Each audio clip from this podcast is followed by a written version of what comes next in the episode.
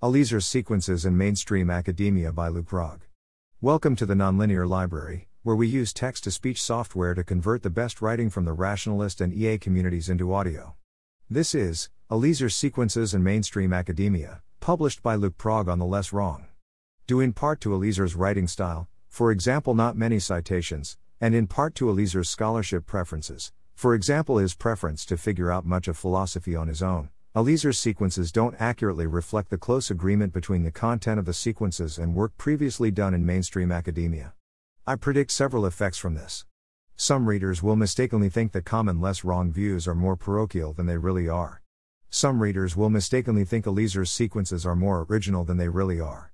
If readers want to know more about the topic of a given article, it will be more difficult for them to find the related works in academia than if those works had been cited in Eliezer's article. I'd like to counteract these effects by connecting the sequences to the professional literature.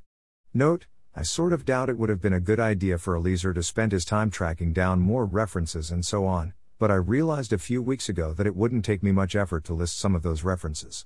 I don't mean to minimize the awesomeness of the sequences. There is much original content in them, edit, probably most of their content is original. They are engagingly written, and they often have a more transformative effect on readers than the corresponding academic literature. I'll break my list of references into sections based on how likely I think it is that a reader will have missed the agreement between Eliezer's articles and mainstream academic work. This is only a preliminary list of connections. Obviously connected to mainstream academic work.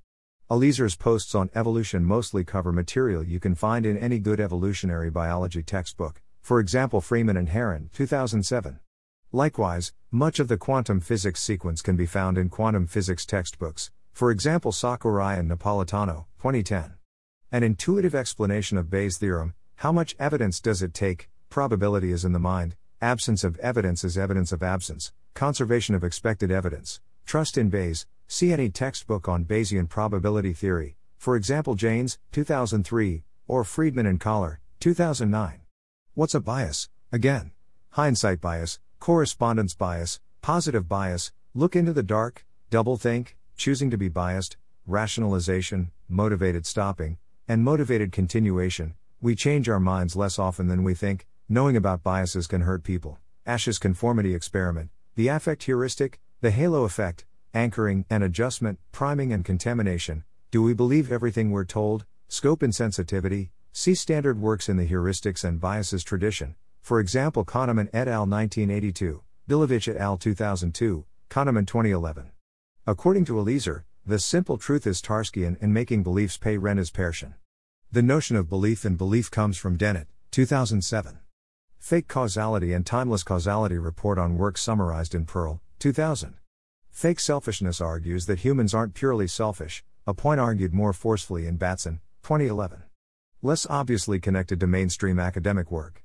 Eliezer's metaethics sequences includes dozens of lemmas previously discussed by philosophers. See Miller 2003 for an overview, and the resulting metaethical theory shares much in common with the metaethical theories of Jackson, 1998, and Railton, 2003, and must face some of the same critiques as those theories do. For example, Sobel 1994. Eliezer's free will mini sequence includes coverage of topics not usually mentioned when philosophers discuss free will, for example, Judea Pearl's work on causality but the conclusion is standard compatibilism. How an algorithm feels from inside in dissolving the question suggests that many philosophical problems can be dissolved into inquiries into the cognitive mechanisms that produce them, as also discussed in, for example, Shafir, 1998, and Talbot, 2009. Thou art Godshatter, not for the sake of happiness alone, and fake utility functions make the point that value is complex, a topic explored in more detail in Affective Neuroscience, Kringelbach and Berridge 2009. Neuroeconomics, Glimcher 2010, Dolan and Sharot 2011, and other fields. Newcomb's problem and the regret of rationality repeats a common debate among philosophers. Thinking that CDT must be right even though it loses to EDT on Newcomb's problem, one group says, What can we do if irrationality is rewarded? The other group says, If you're so smart, why aren't you rich? What kind of rationality complains about the reward for irrationality? For example, see Lewis, 1981. I don't think Eliezer had encountered this mainstream work when he wrote his articles.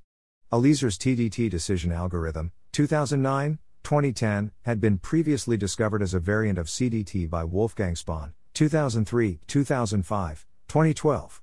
both TDT and Spohn CDT, I use Pearl's causal graphs to describe Newcomb-like problems, then add nodes to those graphs to represent the deterministic decision process the agent goes through. Spohn calls them intention nodes, Yudkowsky calls them logical nodes, VE, represent interventions at these nodes by severing, edit, or screening off the causal connections upstream, and C, propose to maximize expected utility by summing over possible values of the decision node, or intention node, logical node. Beyond this, of course, there are major differences in the motivations behind and further development of Spohn CDT and TDT. Many of Eliezer's points about intelligence explosion and machine ethics had been made in earlier writings Eliezer did cite, for example, Williamson, 1947, Good, 1965, and Vinge, 1993. Others of Eliezer's points appear in earlier writings he did not cite but probably had read, for example, Minsky, 1984, Schmidhuber, 1987, Bostrom, 1997, Moravec, 1999. Others of Eliezer's points appear in earlier writings he probably hadn't read, for example, Cade, 1966, Good, 1970, Versenyi, 1974, Lukasiewicz, 1974, Lampson, 1979, Clark, 1993, 1994, Sobel, 1999, Allen et al. 2000. For a brief history of these ideas, see here and here.